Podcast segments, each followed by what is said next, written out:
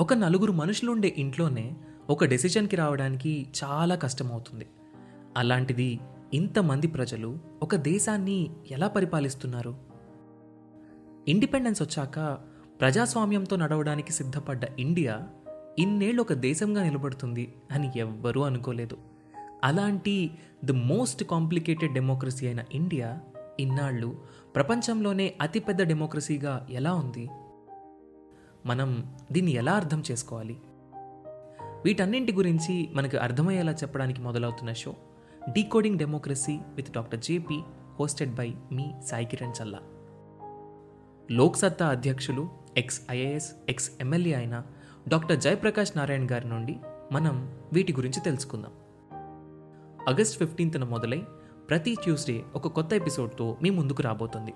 ఈ షోని మీ ముందుకు తీసుకొస్తుంది Kathanika media in collaboration with FDR.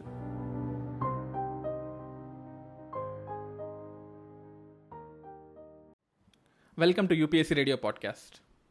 State and central గవర్నమెంట్లు సరిగా పనిచేయట్లేదని జుడిషియరీ ఆ స్టేట్ అండ్ సెంట్రల్ గవర్నమెంట్లు ఎలా పనిచేయాలో చెప్తాయో ఎలా చెప్పాలి? అలా చెప్తే జుడిషియరీ ఓవర్ రీచ్ అవుతుందా లేదా? జుడిషియల్ యాక్టివిజం అంటే ఏంటి? కోవిడ్ థర్డ్ వేవ్ రాకుండా మనం తీసుకోవాల్సిన జాగ్రత్తలు ఏంటి? స్టేట్ గవర్నమెంట్ తీసుకోవాల్సిన జాగ్రత్తలు ఏంటి డబ్ల్యూటీఓ చేయాల్సిన పనులేంటి? ఈ విషయాలన్నీ ఈరోజు మనం ఒక స్పెషల్ గెస్ట్ ఇన్వైట్ చేసి తెలుసుకుందాం. సార్ పేరు కొంగర గంగాధర్రావు. సార్ లోక్సత్తా పార్టీకి స్టేట్ ఎగ్జిక్యూటివ్ మెంబర్గా పనిచేశారు అండ్ లోక్సత్తా టైమ్స్కి రెండేళ్ళు ఎడిటర్గా కూడా పనిచేశారు. సో సార్ ఇచ్చే ఇంపార్టెంట్ వాల్యుబుల్ థింగ్స్ని అండ్ అలాగే సార్కున్న నాలెడ్జ్ని మనం ఈ యూపీఎస్సీ రేడియో పాడ్కాస్ట్లో తెలుసుకుందాం.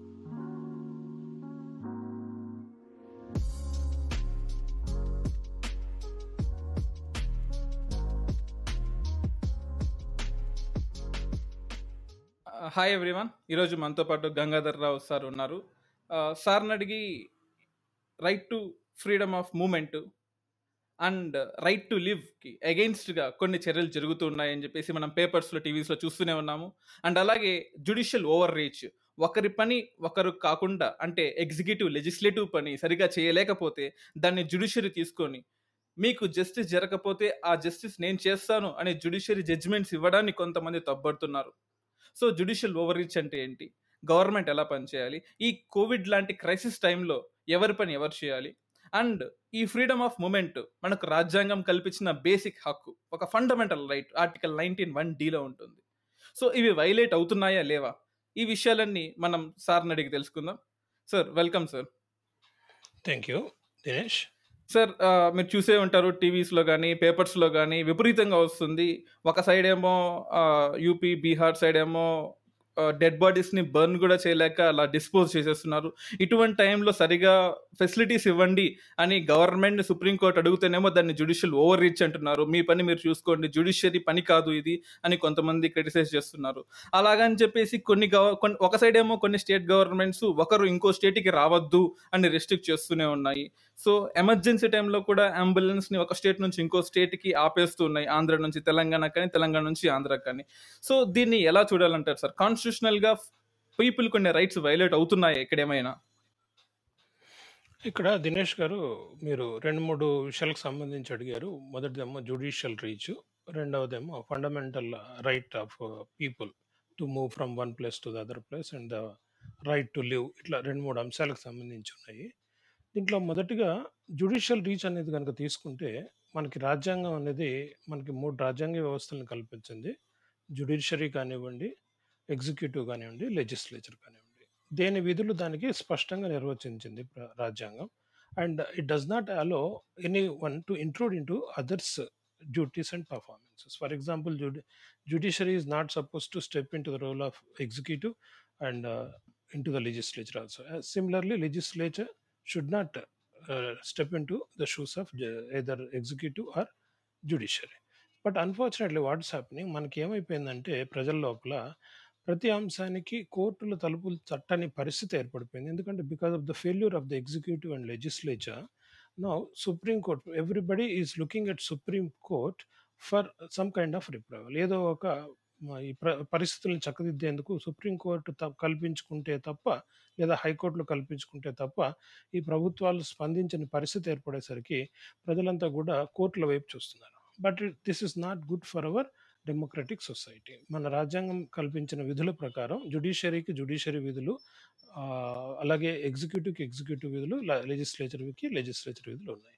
ఇక్కడ చూస్తే కనుక ఈ కోవిడ్ కంట్రోల్ అనేది ఈ స్ప్రెడ్ కాకుండా చూసుకోవడం ఎదర్ ఇట్ ఈస్ ప్రివెంటివ్ మెజర్గా కానివ్వండి లేదా వచ్చిన తర్వాత దాన్ని తగ్గించేందుకు ఏం స్టెప్స్ తీసుకోవాలనే విషయం లోపల ఎగ్జిక్యూటివ్ కానీ లేదా మన లెజిస్లేచర్లో ఉన్న అంటే ప్రధానమంత్రి లీడర్షిప్ కానివ్వండి లేదా చీఫ్ స్టేట్లలో రాష్ట్రాల్లో చీఫ్ మినిస్టర్స్ లీడర్షిప్ కానివ్వండి ఇది దారుణంగా విఫలమైంది. అయితే అంత మాత్రాన judiciary cannot step in and say ఇది ఈ రోజువారీ కార్యక్రమాల్లో ఇన్వాల్వ్ అయ్యి మీరు అది చేయండి మీరు ఇది చేయండి అని చెప్పడం అనేది సరైన పద్ధతి కాదు. It has to be taken care by the leadership of the country whether it be executive or whether it be the legislature ఇక్కడ దీనికి సంబంధించినంత వరకు సి కోవిడ్ uh, అనేది it is a pandemic it is a pandemic though first wave వచ్చిన తర్వాత second wave రావడానికి కొంత సమయం ఉన్నా ప్రపంచవ్యాప్తంగా సెకండ్ వేవ్ వస్తుంది వస్తున్నప్పుడు మనం ఏం జాగ్రత్తలు తీసుకోవాలి అనే అంశాల లోపల కేంద్ర ప్రభుత్వం కానీ రాష్ట్ర ప్రభుత్వాలు కానీ తీసుకోవాల్సిన జాగ్రత్తలు తీసుకోకపోవడం వల్ల ఈరోజు మనం దారుణమైన పరిస్థితులను ఎదుర్కొంటున్నాం. ఇక్కడ మనకి స్పందించాల్సింది కేంద్ర రాష్ట్ర ప్రభుత్వాలు. అంతే తప్ప కోర్టులు కాదు. కోర్టులు చేయాల్సిన విధులు కోర్టులకు ఉన్నాయి. ప్రతి అంశంలోనూ కోర్టులు జోక్యం చేసుకోవడం మొదలు పెడితే అటు కోర్టులు విలువ పడిపోతుంది ఇటు ఈ రాజ్యాంగబద్ధంగా మనకు ఏర్పడిన ఈ ఈ జ్యుడిషియరీ అట్లాగే ఈ ఎగ్జిక్యూటివ్ అలాగే ఈ లెజిస్లేచర్ దీని పరిధులు ఒకదాన్ని ఒకటి అతిక్రమించుకుంటూ పోతే it will lead to chaos అనమాట అంటే పూర్తిగా అవిచ్ఛిన్న ఐ మీన్ రాజ్యాంగ యూ కెన్ ఎడిట్ కదా మనం మాట్లాడిన దాని తర్వాత? చేయొచ్చు సార్. యూ కెన్ ఎడిట్ కదా? సో మనకి ఏంటంటే పూర్తిగా అరాచకమైన పరిస్థితులు ఏర్పడతాయి అన్నమాట so we have to see that courts do not overreach in to the duties of either executive or legislature. Okay? So ఇది దీనికి సంబంధించినంత వరకు జ్యుడిషియరీకి the steps are to be taken by the central and state governments. కేంద్ర రాష్ట్ర ప్రభుత్వాలు మనకి ఈ విషయాల లోపల పూర్తి బాధ్యత వహిస్తూ తగిన చర్యలు ఇప్పటికైనా మేల్కొని ఏమేమి ప్రివెంటివ్ మెజర్స్ కానీ ఇప్పటివరకే స్ప్రెడ్ అయిన ఏరియాలో నుంచి మిగతా ఏరియాలోకి స్ప్రెడ్ కాకుండా ఏం చర్యలు తీసుకోవాలి? అలాగే ఆల్రెడీ స్ప్రెడ్ అయిన సందర్భాల లోపల ఏ రకంగా మనము వాటికి తగిన వసతులు కల్పించాలి? ఇవన్నీ చూసుకోవాలన్నమాట. ఇకపోతే ఈ మధ్య మనం వింటున్నది ఏంటంటే ఒక రాష్ట్రానికి ఇంకో రాష్ట్రానికి మధ్య సరిహద్దుల లోపల ఆటంకాలు కల్పిస్తున్నారని అంబులెన్సెస్ రాకుండా. ఇది మనకి రాజ్యాంగం కల్పించిన రెండు విధుల్ని వైలేట్ చేస్తుంది.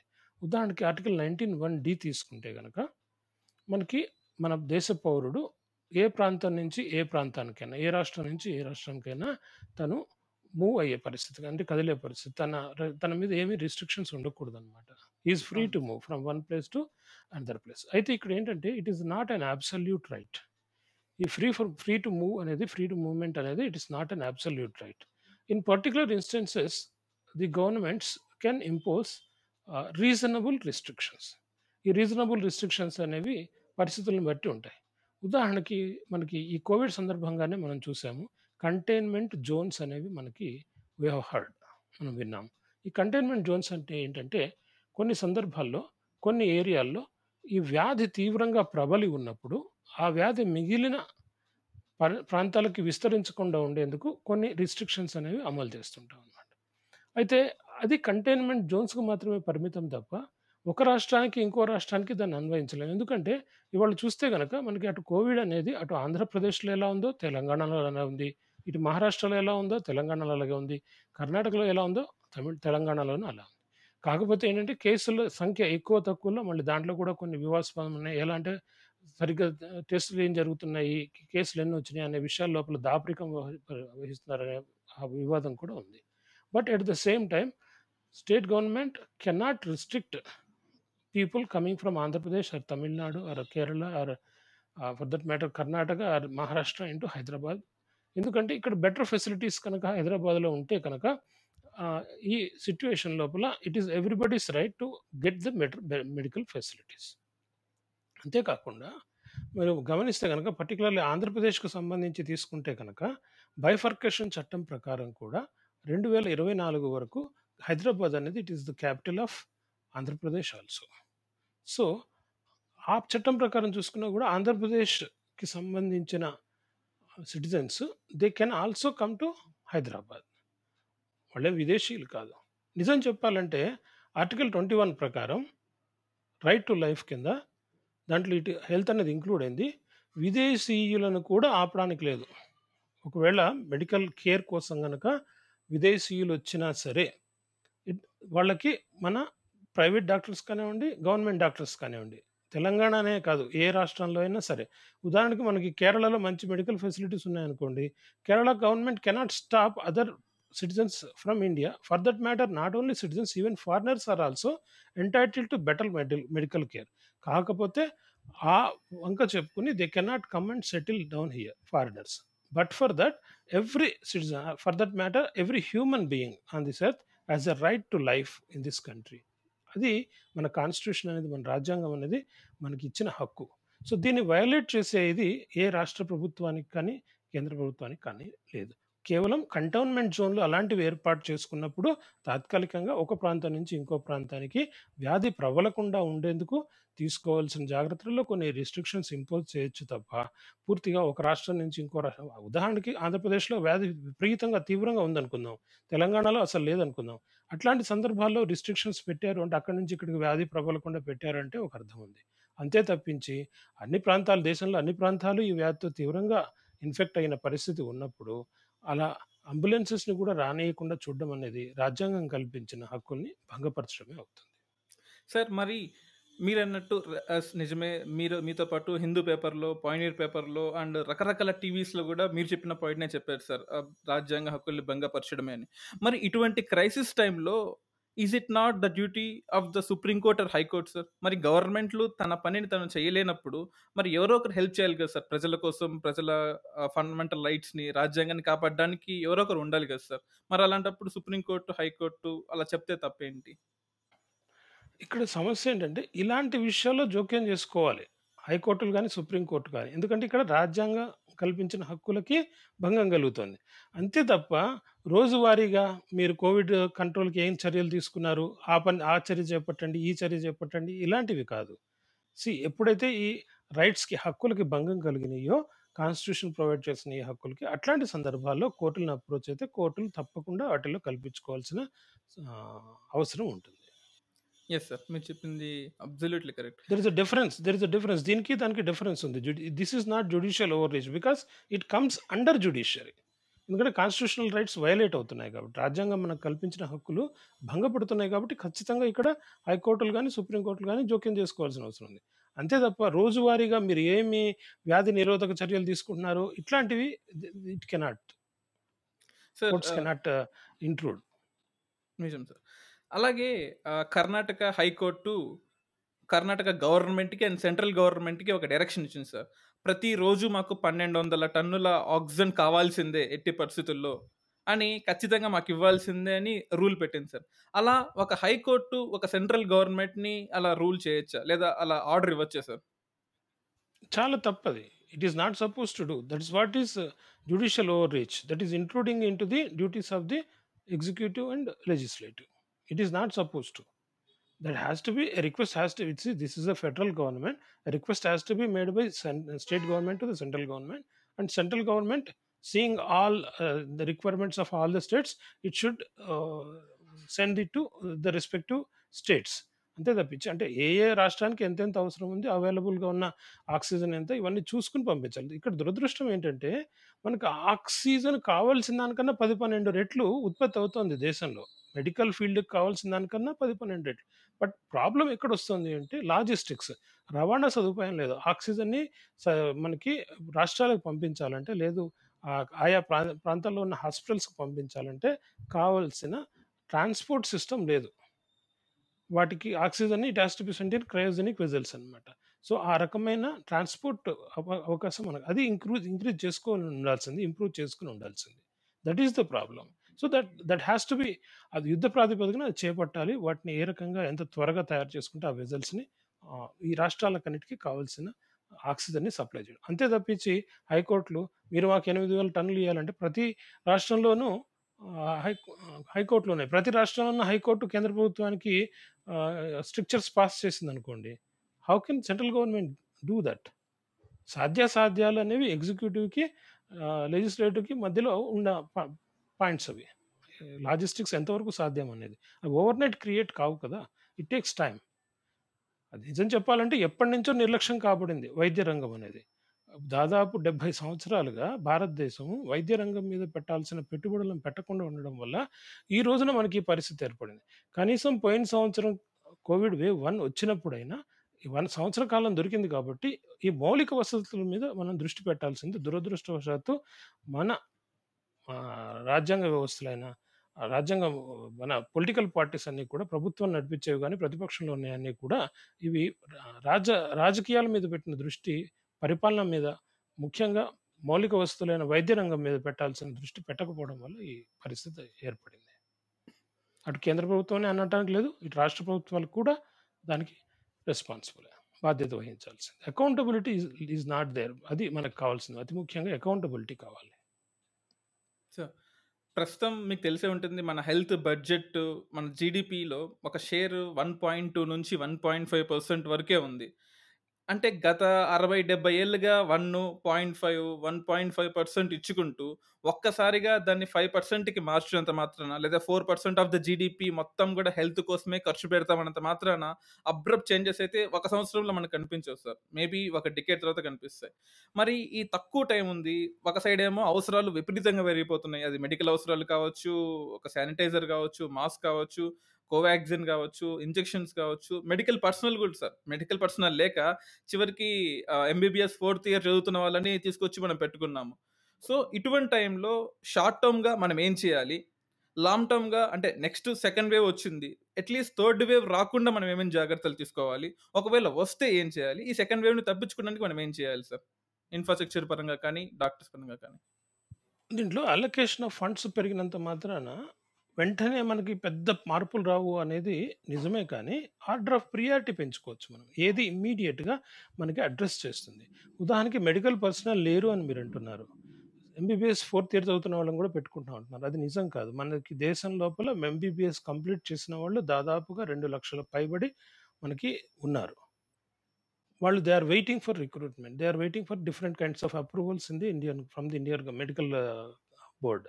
దీంట్లో ఏంటి అంటే యుద్ధ ప్రాతిపదికన వీళ్ళకి కొన్ని పర్మిషన్స్ అనేవి వేవ్ చేసి if you allow them to work on temporary basis for the country అప్పుడు డాక్టర్స్ అనేవాళ్ళు కానీ లేదు నర్స్ ఇప్పుడు మనకి మెయిన్గా మనకి ఇబ్బంది పడేది ఎక్కడంటే డాక్టర్స్ నర్సెస్ ఈ ఈ స్టాఫ్ చాలా మనకి స్కేర్సిటీ ఉంది.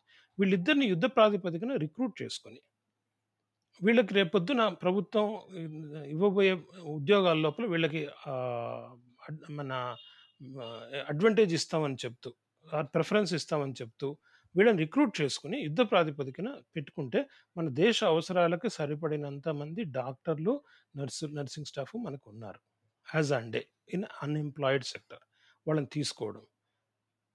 అలాగే రెండో పాయింట్లకు వచ్చేసరికి మనకి ఇన్ఫ్రాస్ట్రక్చర్ అనేది. సి ఇవాళ మనం చూస్తే కనుక లాట్ మెనీ మన హాస్పిటాలిటీ రంగంలో మెనీ హోటల్స్ అవి ఎందుకు పనికి రాకుండా ఉన్నాయి? ఎందుకంటే హాస్పిటాలిటీ రంగం దెబ్బతింది కాబట్టి టూరిజం అనేది దెబ్బతింది కాబట్టి. The government can take the హాస్పి hotels and వాటిని తాత్కాలికమైన కోవిడ్ కేంద్రాలుగా ఏర్పాటు చేస్తే అక్కడ మనకి అన్ని వసతులు ఉంటాయి. ఒక ఆక్సిజన్ ఈ వెంటిలేటర్ వస్తువులు తప్పించి. సో అక్కడ తాత్కాలికంగా ఇమీడియట్గా ఏ రకమైన వస్తువులు కావాలో అట్లాంటివి కల్పించుకోవడం. And constructing hospitals is not that big a job. ఉదాహరణకి మనము ఆ, చైనాలోనే కాదు మన దేశంలో కూడా సైన్యం ఆ, ఒక పదిహేను రోజుల్లో పెద్ద hospital thousand beds hospital construct చేసింది అని విన్నాను ఇలా థౌజండ్ బెడ్ హాస్పిటల్స్ అనేవి ప్రతి రాష్ట్రంలోనూ వీలైనంత వరకు పెద్ద పెద్ద సిటీస్లోనూ ఏర్పాటు చేసుకుంటూ ఉంటే it is not that big a job. Only మనకి చెయ్యాలన్నా ఇది ఉండాలి తపన ఉండాలి మన governments see when you take things on priority basis suddenly you can do then it is not that big a job అది ఆన్ ప్రియారిటీ బేసిస్ చేసుకుంటూనే మనము లాంగ్ టర్మ్ లోపల కూడా ఇట్లాంటి ఎందుకంటే కోవిడ్ అనేది ఇవాళ వస్తుంది పోతుంది ఈ సంవత్సరం వస్తుంది పోతుంది. Many more pandemics may come in the future so దానికి సన్నద్ధతగా ఉండేందుకు గాను మనము ప్రైమరీ లెవెల్లో ప్రైమరీ హెల్త్ సెంటర్స్ అనేవి అన్ని చోట్ల బలోపేతం చేసుకోవడం కానివ్వండి ఇట్లాంటివి health at the primary level see we are cancer we have best medical facility at the tertiary level. But at the primary లెవెల్లోనే మనకి ఈ చాలా ప్రాబ్లమాటిక్గా ఉంది. ఒకవేళ కనుక మనం మెడికల్ ఇన్ఫ్రాస్ట్రక్చర్ని ప్రైమరీ హెల్త్ లెవెల్ లోపల కనుక ఇంప్రూవ్ చేసుకోగలిగితే రాబోయే టైంలో కూడా ఏ రకమైన పాండమిక్ వచ్చినా కూడా ఎంతో కొంత సన్నద్ధత మనలో ఉంటే ఇంత తీవ్రమైన పరిస్థితులు ఏర్పడవు. పాండమిక్కి సరిపడే medical facilities at a time కల్పించుకోవడం ఏ దేశానికైనా కష్టం. ఉదాహరణకి బెస్ట్ మెడికల్ ఫెసిలిటీస్ ఉన్న ఇటలీలో కూడా పాండమిక్ వల్ల చాలా తీవ్రమైన నష్టం జరిగింది. So pandemic is a pandemic కాబట్టి కాకపోతే అంటే కొంత ప్రిపరేషన్ సన్నద్ధతలో ఉంటే మనకి ఆ తీవ్రతని వెంటనే కాకపోయినా కొద్ది కాలం లోపల తట్టుకునే పరిస్థితులు మనకి ఏర్పడతాయి. సో ఇన్ఫ్రాస్ట్రక్చర్ అండ్ మనీ రెడీగా ఉన్న పొలిటికల్ విల్ లేకపోతే మాత్రం ఏమీ చేయలేం sir that is my hundred percent. గత వన్ గత వన్ ఇయర్ లోపల మనకి ఇది ప్రాక్టికల్గా ప్రూవ్ అయింది. We did not have the political will to improve the medical health infrastructure in the country ఏ రాష్ట్రంలో అయినా లేదు దేశంలో ఎక్కడా లేదు. మెడికల్ ఇన్ఫ్రాస్ట్రక్చర్ కావాల్సినంత. Everybody knew that second wave third wave may come but దానికి ఎంతసేపు ఒక లెథార్జిక్నెస్ ఆ లెథార్జిక్నెస్ అనేది ఇట్ ఇట్ హ్యాస్ క్రీప్ ఉంటుంది executive as well as the legislative. అందువల్ల ఈ problem. Political will is very much essential. So and అలాగే ఇప్పుడు మనం సెకండ్ వేవ్ స్టేజ్లో ఉన్నాము. అండ్ ఇంకొన్ని రోజుల్లో ఇంకొక టెన్ డేస్ ఫిఫ్టీన్ డేస్లో అది పీక్ వెళ్ళిపోయి అక్కడ నుంచి కేసులు తగ్గే అవకాశం ఉంది. అంటే by the end of June జూలైలో తగ్గే అవకాశం ఉంది అంటున్నారు. మరి థర్డ్ వేవ్ మళ్ళీ రాకూడదు ఇక్కడితో ఆగిపోవాలి. అంటే ప్రజలు కామన్ మ్యాన్గా మనమందరం చేయాల్సిన జాగ్రత్తలు ఏంటి సార్? ఇప్పుడు కోవిడ్ వన్ వేవ్ వచ్చిన తర్వాత ప్రజలందరూ కూడా కొంత అవేర్నెస్ వచ్చింది. కానీ దురదృష్టవశాత్తు కోవిడ్ వేవ్ వన్కి కోవిడ్ వేవ్ వేవ్ టూకి మధ్యలో మనకి ఐదారు నెలలు or three four months time దొరికినా కూడా మనం తీసుకోవాల్సిన జాగ్రత్తలు తీసుకోకపోవడం మూలంగా. ఉదాహరణకి లాస్ లార్జ్ స్కేల్ మాస్ గ్యాదరింగ్స్ అది కుంభమేళ కానివ్వండి మతపరమైనవి. అది ముస్లిం పండుగలే కానివ్వండి హిందూ పండుగలే కానివ్వండి క్రైస్తవుల పండుగలే కానివ్వండి లార్జ్ మాస్ గ్యాదరింగ్స్ అనేవి ఏర్పడకుండా చూడాల్సిన అవసరం ఉండింది. అలాగే మనం చూస్తే కనుక పెళ్ళిళ్ళు. ఇక్కడెక్కడ మన ప్రజల్లో కూడా ఎంత అవేర్నెస్ తగ్గిపోయింది అంటే మాస్క్ పెట్టుకున్న వాళ్ళు థర్టీ పర్సెంట్ కన్నా ఎక్కువ కనపడేవాళ్ళు కాదు బయట. అవును సార్. సో సోష సో ఈ ఈ ఫిజికల్ డిస్టెన్స్ అనేది ప్రజల్లో ఉండకుండా అయిపోయింది. ఫ్రీగా తిరగడం మొదలు పెట్టేశారు అలాగే మనకి ఈ బార్లు సినిమా హాళ్ళు ఎక్కడైతే లార్జ్ గ్యాదరింగ్ ఆఫ్ పీపుల్ ఉంటుందో ఎక్కడైతే ఫిజికల్ డిస్టెన్సింగ్ సాధ్యం కాదో అలాంటివి రిస్ట్రిక్ట్ చేయాల్సిన అవసరం ఉండింది లాక్డౌన్ అంటే ముందుగా మనం ఆలోచించాల్సింది ఇట్లాంటివి. ఏది లార్జ్ స్కేల్ గ్యాదరింగ్ ఉండే సినిమా హాల్ కానివ్వండి పబ్లిక్ మన బార్లు కానివ్వండి ఇట్లా ఎక్కడైతే క్లోజ్డ్ అట్మాస్ఫియర్ ఉంటుందో అలాంటి వాటి మీద ముందు రిస్ట్రిక్షన్స్ ఏర్పాటు చేస్తూ ప్రజల్ని కంటిన్యూస్గా హెచ్చరిస్తూ ఉంటే అలాగే వ్యాక్సినేషన్ తీసుకునే విషయంలో కూడా ప్రజల్ని తగినంతగా సన్నద్ధత చేయలేదు మనం. మనం వ్యాక్సిన్ని ప్రొడ్యూస్ అయిన వ్యాక్సిన్ని మన ప్రజలు వేసుకోవటం లేదు ఎందుకు దాన్ని వేయించాలి వాళ్ళకి అనే దృష్టి దానిపై దృష్టి పెట్టకుండా ప్రపంచ దేశాల్లో మనకి గుడ్ విల్ పెరగాలి అని మనం ఎక్స్పోర్ట్ చేయడం మొదలుపెట్టాం. ఎంతో దుర్మార్గం చూడండి. నూట ముప్పై కోట్ల భారత జనాభాలో నూట ముప్పై కోట్ల భారత జనాభాలో మనము వ్యాక్సినేషన్ వేయించుకుంది ఇవాళకి పదహారు కోట్ల మందికి. అవును సార్. దాంతో దాదాపు పాటు ఈ రోజుకి ఈ రోజు పేపర్లో వచ్చింది సార్ ఈ రోజు పేపర్లో న్యూస్లో వచ్చింది మా దగ్గర కోటి డోసులు ఇండియాలో ఉన్నాయని ప్రౌడ్గా చెప్పుకుంటున్నాం. బట్ అది ప్రౌడ్గా చెప్పుకోవాల్సిన టైం కాదు సార్. కేవలం కోటి డోసులు మాత్రమే ఉన్నాయి సార్. స్టిల్ పీపుల్ వంద కోట్ల మందికి పైగా వ్యాక్సినేషన్ వేయించుకోవాలి బట్ కేవలం కోటి డోసులు మాత్రమే ఉన్నాయండి సార్ ఇండియాలో. బట్ మనం ఎక్స్పోర్టేషన్ మాత్రం చాలా చేస్తున్నాం. అంటే అలా ఎక్స్పోర్ట్ చేస్తే ఇండియన్స్కి అంటే మనం ఎక్స్పోర్ట్ చేయొచ్చు అది ప్రాఫిట్ ఓరియంటెడ్గా కావచ్చు లేకపోతే ప్ర ప్రపంచంలో ఉన్న మనుషులందరూ హ్యుమానిటీ పరంగా ఆలోచించని మనం ఎక్స్పోర్ట్ చేయొచ్చు. మరి అదే హ్యుమానిటీ మనకు కూడా అప్లై చేసుకోవాలి కదా సార్ నాకు తెలిసి ఇప్పుడు ఎక్స్పోర్ట్ జరగడం లేదనుకుంటున్నాను. ఎందుకంటే ఈ వేవ్ కోవిడ్ వేవ్ టూ అనేది తీవ్రంగా తీవ్రతరమైన తర్వాత ఎక్స్పోర్టింగ్ ఆగిపోయింది అనుకుంటున్నాను. And at the same time కోటి డోసులు అనేవి నిజంగా ప్రాపర్గా ప్రజలకు ఇవ్వడం మొదలు పెడితే ఒకటి రెండు రోజులకు మించి రావు మనకి. ఎందుకంటే కోటి ముప్పై లక్షల జనాభా మనది. రోజుకి కోటి డోసులు ఇచ్చినా కూడా ఆరు నెలలు పడుతుంది. ఎందుకంటే మొదటి డోసు రెండో డోసు నూట ముప్పై ప్లస్ నూట ముప్పై రెండు వందల అరవై కోట్ల డోసులు కావాలి మనకి. రెండు వందల అరవై కోట్ల డోసులు ఇంతవరకు ఇచ్చింది మనం పదహారు కోట్ల డోసులు. అంటే రెండు వందల నలభై నాలుగు కోట్లు రెండు వందల నలభై నాలుగు కోట్ల డోసులు అంటే మీ ప్రొడక్షన్ ఎంత?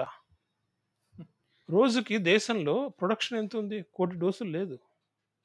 లేదు సార్. అలా చూసినా కూడా ఎనిమిది నెలలు పడుతుంది. మనము మన నిజం చెప్పాలంటే మన ప్రపంచవ్యాప్తంగా వ్యాక్సిన్ సెంటర్ ఉన్నది. ప్రొడక్షన్ ఆఫ్ వ్యాక్సిన్ అనేది హయ్యెస్ట్ మన దాంట్లో.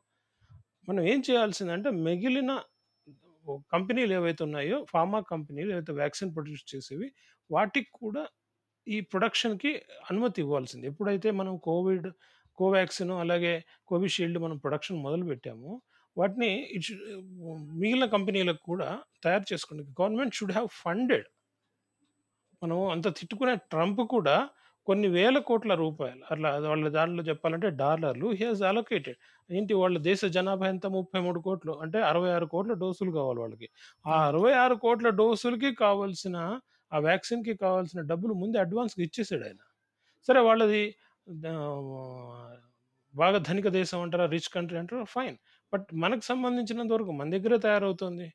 కోవాక్సిన్ కానీ కోవిషీల్డ్ కానీ సో దీనికి ఫండింగ్ ప్రాపర్గా చేసుకుంటే మనకి రె- ఇంకా రెండు వందల నలభై నాలుగు కోట్ల డోసులు కావాలి మనకి. మన కెపాసిటీ ఈరోజు రోడ్డు కోటి డోసులు కూడా లేదు. లేని పరిస్థితుల్లో we have to increase the production of the vaccine and also public awareness ఈ సోషల్ గ్యాదరింగ్స్ కోవిడ్ టూకి ప్రధాన కారణం ఏంటంటే ఈ సోషల్ గ్యాదరింగ్స్ ఇది పొలిటికల్ పెద్ద పెద్ద మాస్ ర్యాలీలు అవసరమా? ప్రధానమంత్రి లాంటి వాడు ఐదారు లక్షలు పది లక్షల మంది జన జనాలు గుమిగూడే పొలిటికల్ ర్యాలీలు తీశారంటే ఎంత బాధ్యత రాహిత్యం చూడండి. అన్ని పార్టీల వాళ్ళు అదే పని చేశారు. ఆ పార్టీ ఈ పార్టీ అని కాదు. వీళ్ళ రాజకీయ నాయకత్వంలో ఉన్న శూన్యత్వం ఇది. నైతిక శూన్యత్వం ఇది. ఎలాగైనా గెలవాలి అనేది. సి ఎన్నికలు రాజ్యాంగం ప్రకారం జరగాలి. దాన్ని ఆపడానికి లేదు షెడ్యూల్ ప్రకారం. But at the same time alternate విధానాలను చూసుకుని ఉండాల్సింది. పబ్లిక్ గ్యాదరింగ్స్ కాకుండా ఏ రకంగా ప్రజలకి చేరువ కావాలి? We have electronic media as and social media as and so ఏ రకంగా ప్రజలకి చేరువ కావాలి అనే విషయంలో ఆల్టర్నేట్ విధానాలను ఎంచుకుని government even election commission should have imposed restrictions on political rallies political meetings ఐదు ఇప్పుడు పెళ్ళిళ్ళకి మనం యాభై మందికి మించి గుమికూడదు అంటున్నాం. అలాంటిది ఐదు లక్షలు పది లక్షల మంది పొలిటికల్తో కూడిన పొలిటికల్ ర్యాలీస్ని ఎలా ఆలోచిస్తుంది? Whether it be election commission or government state or central governments they should not have allowed అందుకోసమే సార్ మద్రాస్ హైకోర్టు ఒక ఒక స్ట్రాంగ్ స్టేట్మెంట్ ఇచ్చింది. ఎలక్షన్ కమిషన్ ఇటువంటి తప్పు చేసింది అంటే మేము ఎలక్షన్ కమిషన్ ప్రజల ప్రాణాలను హరించి వేస్తున్నట్టుగా మేము దీన్ని కేసుని తీసుకోవచ్చు కదా అని ఒక స్టేట్మెంట్ ఇచ్చింది sir. More or less something like that ఇప్పుడు ఇక్కడ సమస్య ఏంటమ్మా? క్రియాశీలత్వం అనేది జరిగిపోయిన తర్వాత ఎవరమైనా తప్పు పట్టచ్చు. ఇదే మద్రాస్ హైకోర్టు ఆ పొలిటికల్ ర్యాలీస్ జరుగుతున్నప్పుడు ఉంది. ఆ రోజునే సుమోటోగా ఇది తీసుకుని కేసు తీసుకుని ఆ రోజే ఆర్డర్ పాస్ చేసి ఉండొచ్చు కదా. ఇదిగో కోవిడ్ టూ ప్రపంచవ్యాప్తంగా ఉంది. మీరేమో ఇలా పొలిటికల్ ర్యాలీస్ అలో చేస్తున్నారు. Don't allow such political rallies అని ఆ రోజునే ఎన్నికలు జరిగేటప్పుడే ఆ పొలిటికల్ ర్యాలీస్ జరుగుతున్న ప్రారంభ రోజుల్లోనే స్ట్రిక్చర్స్ పాస్ చేసి ఉండొచ్చుగా? అలహాబాద్. హైకోర్టు కళ్ళు మూసుకుపోయినాయా? మా అక్కడ కుంభమేళ జరుగుతుంటే it should pass the stricture on that day not today అయిపోయిన తర్వాత ఎవరమైనా మనం ఎన్ని వ్యాఖ్యానాలైనా చేయొచ్చు. Had the Madras high court pass that stricture when the political rallies were started ఎప్పుడు? మే నెలలో ఎలక్షన్ ఏప్రిల్లో ఎలక్షన్స్ అయినాయి. అక్కడ ఎలక్షన్ క్యాంపెయినింగ్ మొదలైన స్టార్టింగ్ డేస్లోనే అప్పుడు కనుక హైకోర్టు ప్రోయాక్టివ్ రోల్ తీసుకుని ఇదిగో మీరు you are allowing political rallies in a large number you are not suppose to allow. అక్కడ నిజానికి అది కూడా పొలి జుడిషియల్ ఓవర్ ఇచ్చే. కానీ అట్లాంటివి మనం సమర్థించవచ్చు. ఇప్పుడు మన ఎలక్షన్ కమిషన్ ఇలా చేసినందుకు దాని మీద మర్డర్ అటెంప్ట్ కేసు పెడతామని ఇయ్యాలండము. ఓ జుడిషియల్ ఓవర్ ఇచ్చే మరి దీనికన్నా అది బెటర్ కదా? ఈ చెడు జరగకుండా ఉండేది కదా? అవును సార్. సార్ ఇంకో క్వశ్చన్ ప్రపంచం మొత్తము వ్యాక్సిన్స్ తయారు చేస్తూనే ఉంది. అఫ్ కోర్స్ ఇండియాలో ఇండియా మెజారిటీ వ్యాక్సిన్స్ తయారు చేస్తూనే ఉంది. కొన్ని కొన్ని అబ్రప్ట్ టెక్నాలజీస్ కానీ ఎందుకంటే మనకన్నా అమెరికా వాళ్ళు రీసెర్చ్ అండ్ డెవలప్మెంట్స్లో ఎక్కువ ఫండింగ్ చేసింటారు. సో అమెరికన్ వ్యాక్సిన్స్ చేసిన రీసెర్చ్ అండ్ డెవలప్మెంట్ వాటిని రాబట్టుకోవడం కోసం పేటెంట్స్ మాకు కావాల్సిందే. మేము ఓపెన్ లైసెన్సింగ్ ఇవ్వము లేదా కంపల్సరీ లైసెన్సింగ్ ఇవ్వము లేదా జనరిక్ మెడిసిన్స్గా మేము చేయము. మేము ప్రాఫిట్ సంపాదించుకుంటామని కొన్ని కంపెనీస్ కొంతమంది వ్యక్తులు అన్నారు. కానీ ప్రపంచమంతా ఒక యూరోపియన్ యూనియన్ జర్మనీ తప్ప ప్రపంచమంతా లేదు లేదు. ఈ వ్యాక్సిన్స్కి సంబంధించిన మేధో సంపత్తి హక్కులు కానీ ఇంటలెక్చువల్ ప్రాపర్టీ రైట్స్ కానీ అది ఓపెన్గా పెట్టాలి. ఎవరైనా ఆ వ్యాక్సిన్ని తయారు చేసుకునే కెపాసిటీ ఇవ్వాలి. ఎందుకంటే ఇది ఒక విపత్కరమైన పరిస్థితి అని చెప్పారు. సో ఇప్పుడు సార్ ఒక ఎథికల్ ఇష్యూ ఉంది సార్ ఇక్కడ. వాళ్ళు కష్టపడి సంపాదించుకొని రీసెర్చ్ అండ్ డెవలప్మెంట్ చేసి ఎన్నో కోట్లు ఖర్చు పెట్టి వ్యాక్సిన్ తయారు చేశారు. ఇప్పుడు వాళ్ళ డబ్బులు వాళ్ళు పేటెంట్స్ రూపంలో తెచ్చుకుంటే తప్పేంటి సార్? అండ్ ఇంకో పాయింట్ ఆఫ్ వ్యూలో మన పాయింట్ ఆఫ్ వ్యూలో థర్డ్ వరల్డ్ కంట్రీస్ ప్రకారం ఆలోచిస్తే అది తప్పు అని అనిపిస్తుంది. దీని మీద మీ కామెంట్ ఏంటి సార్? ఇప్పుడు కేస్ టు కేస్ తీసుకోవాలమ్మా. పాండమిక్ సిచ్యువేషన్ ఉంది. The third world countries are not responsible for this pandemic right China రెస్పాన్సిబులా America responsible అనేది ఆర్గ్యుమెంట్ పక్కన పెడితే దిస్ హ్యా ఇట్లాంటి పాండమిక్ సిచ్యువేషన్స్లో where the whole world is affected WHO ఈ suppose to take the lead role ఈ వ్యాక్సిన్స్కి ఫండింగ్ కానివ్వండి ఇట్లాంటివన్నీ. ఇంకొకటి ఏంటంటే ఈ దేశాలు అనేవి ఏవైతే రిచ్ కంట్రీస్ ఉన్నాయో ఇవి if they say that we need to have the patent rights for the vaccines produced even for the pandemic that will be totally inhuman ఎందుకంటున్నానంటే ఈ ప్రస్తుత పరిస్థితుల్లో lakhs of people crores of people are getting affected and lakhs of people are dying then the whole human race is affected by this pandemic situation so ఇట్లాంటి సందర్భాల్లో కూడా లాభార్జనే మా ధ్యేయం లాభార్జనే మా దృష్టి అని కనుక ఈ పేటెంట్ కోరుకునే దేశాలు కనుక అంటే దట్ ఈస్ టోటల్లీ ఇన్హ్యూమన్ అమానవీయతగానే చూడాలి. At the same time see there is always there is always a tussle between individual liberty and social liberty see in the current circumstances where the pandemic is affecting the ఇప్పుడు ఏవైతే patent కోరుకుంటున్నాయో ఆ కంపెనీల కన్నా కూడా జనబాహుళ్యం ప్రపంచవ్యాప్తంగా ఉన్న ప్రపంచ జనాభా ఎదుర్కొంటున్న ఈ వ్యాధి వల్ల కలుగుతున్న నష్టం ప్రమాదాన్ని కంపేర్ చేసి చూసినప్పుడు their patent rights can be ignored I'm not telling that patent rights should not be there yes they have to be there ఎందుకంటే ఇంటెలెక్చువల్ ప్రాపర్టీ అనేది it is it has to be protected but there are circumstances where it has to be ignored it needs to be ignored for example ఇట్లాంటి pandemic సిచ్యువేషన్స్లో అది పూర్తిగా అమానవీయం. వాళ్ళు మాకు patent rights కావాలి అని కోరుకోవడం అనేది అమానవీయత కిందకే వస్తుంది.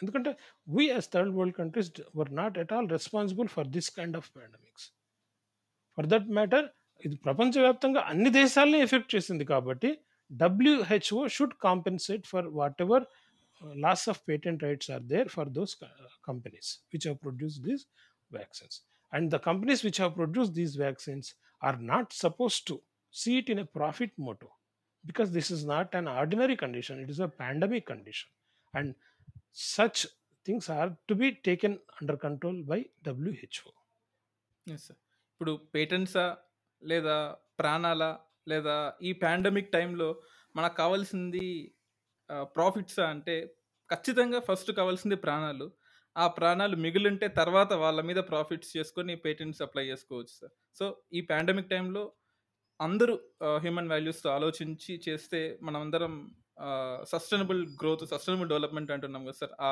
వరల్డ్లోకి మళ్ళీ ఎంటర్ అవ్వచ్చని నేను అనుకుంటున్నాను సార్. దట్స్ ట్రూ అమ్మా. యువర్ అబ్సల్యూట్లీ రైట్ డబ్ల్యూ కాకపోతే ఏంటంటే W H O should compensate those companies అనమాట ఏవైతే ఇన్వెస్ట్ చేసి ఆ వ్యాక్సిన్స్ని produce చేసినాయో WHO on behalf of the world population total అన్ని ప్రపంచ దేశాలకి బాధ్యత వహిస్తూ డబ్ల్యూహెచ్ఓ అనేది అలాంటి వ్యాక్సిన్ కంపెనీస్కి కాంపెన్సేట్ చేస్తూ ఈ ఫ్రీగా ఈ వ్యాక్సిన్స్ని ప్రపంచ దేశాలన్నిటికీ ఇవ్వాల్సిన అవసరం ఉంది. సార్ ఇండియా ఇండియా చుట్టుపక్కల ఉన్న కంట్రీస్కి ఏదర్ ఇండియా కానీ చైనా కానీ రష్యా కానీ అమెరికా కానీ ఏదో రూపంలో వ్యాక్సిన్ రూపంలో హెల్ప్ చేస్తూనే ఉంది సార్. కానీ ఈ రోజుకి కూడా ఆఫ్రికన్ కంట్రీస్లో ఎక్సెప్ట్ ఈజిప్టు లేదా సౌత్ ఆఫ్రికా తప్ప మ్యాక్సిమం కంట్రీస్లో మోర్ దెన్ ఫార్టీ ప్లస్ కంట్రీస్లో ఇప్పటికీ సింగిల్ డోస్ ఆఫ్ వ్యాక్సిన్ కూడా దొరకలేదు సార్. అంటే ఎవరు రెస్పాన్సిబిలిటీ తీసుకోవాలి సార్ దానికి? డబ్ల్యూహెచ్ఓ అమ్మ. డబ్ల్యూహెచ్ఓ ఈ suppose to take uh, responsibility. It is accountable. ఏ దేశంలో ప్రపంచంలో ఏ దేశంలో అయినా వ్యాక్సిన్ అందలేదు అంటే డబ్ల్యూహెచ్ఓ ఈజ్ అకౌంటబుల్. అలాగే ఏ దేశంలో ఏ పౌరుడికి ఆ vaccine అందలేదన్నా that countries government is responsible. It is accountable so WHO should take enough measures to see that vaccines are supplied to such countries where vaccine is not available అయితే దుర దురదృష్టవశాత్తు WHO అనేది ఒక పేపర్ ఆర్గనైజేషన్ కానీ without అంటే టూత్లెస్ ఆర్గనైజేషన్గా తయారైంది. Without any power అది దురదృష్టం.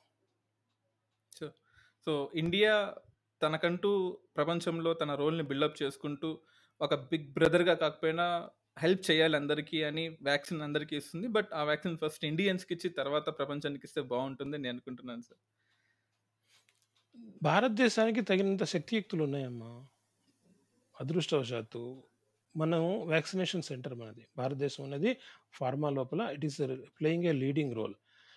దురదృష్టం ఏమైందంటే ముందు చూపు లేకుండా వ్యవహరించడం వల్ల ఒకవేళ కనుక మనకి ఈ వ్యాక్సిన్ ఉత్పత్తి అయిన తర్వాత లార్జ్ స్కేల్లో ప్రొడక్షన్కి అనుమతించుంటే కనుక అంటే కోర్స్ ఈ వ్యాక్సిన్ ప్రొడ్యూస్ అయిన క్రమంలో మనకి పూర్తిగా టెస్ట్లు అంటే కో కోవిషీల్డ్ అయితే పర్మిషన్స్ వచ్చినాయని కోవాక్సిన్కు సంబంధించినంత వరకు థర్డ్ లెవెల్ స్టేజ్ లోపల పూర్తి టెస్ట్లు పూర్తి కాలేదని పూర్తి అని కొంత ఇది ఉండింది.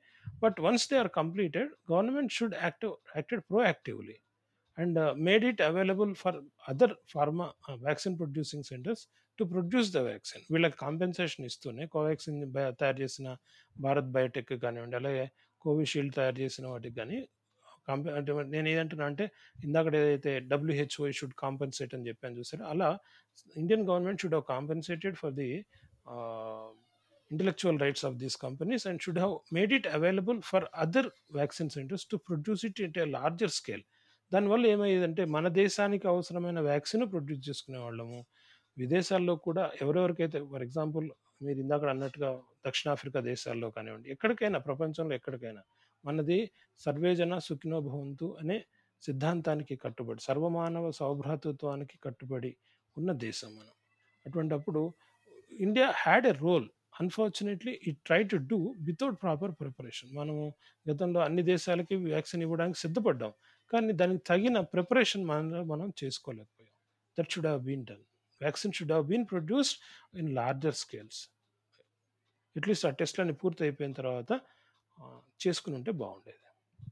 సార్ సో ఎస్ సార్ మీరు చెప్పింది నిజమే అబ్జల్యూట్లీ ఫైన్ సో ఇప్పటికైనా స్టేట్ అండ్ సెంట్రల్ గవర్నమెంట్స్ ఈ సజెషన్స్ని కానీ లేకపోతే ఇప్పుడు మీరు చెప్పిన విషయాల్ని ఫాలో అయితే అండ్ కామన్ మ్యాన్ యొక్క మనం ఏమైతే మాట్లాడుకుంటున్నామో ప్రతి ఒక్కరి ఒపీనియన్ని పేపర్స్లో టీవీస్లో వచ్చిన ఒపీనియన్ని స్టేట్ ఆర్ సెంట్రల్ గవర్నమెంట్స్ దాన్ని సుమోటోగా తీసుకొని ఫాలో అయితే మనం త్వరలో ఈ పాండమిక్ని జయించగలమని అనుకుంటున్నాం sir thank you very much sir me valuable ఇన్పుట్స్ని మాకు ఇచ్చినందుకు అండ్ మీ వాల్యుబుల్ ఇన్పుట్స్ ఇంకా మాకు కావాలని కోరుకుంటున్నాం sir thank you thank you Dinesh thank you చూశారు కదా ఈ ఎపిసోడ్ మరిన్ని ఇంట్రెస్టింగ్ అప్డేట్స్ కోసం కాన్స్టిట్యూషన్కి ఎగ్జిక్యూటివ్కి లెజిస్లేటివ్కి జ్యుడిషియరీకి సంబంధించిన క్వశ్చన్స్ మీకు ఏమైనా ఉన్నా కానీ కింద కామెంట్ సెక్షన్లో పోస్ట్ చేయండి.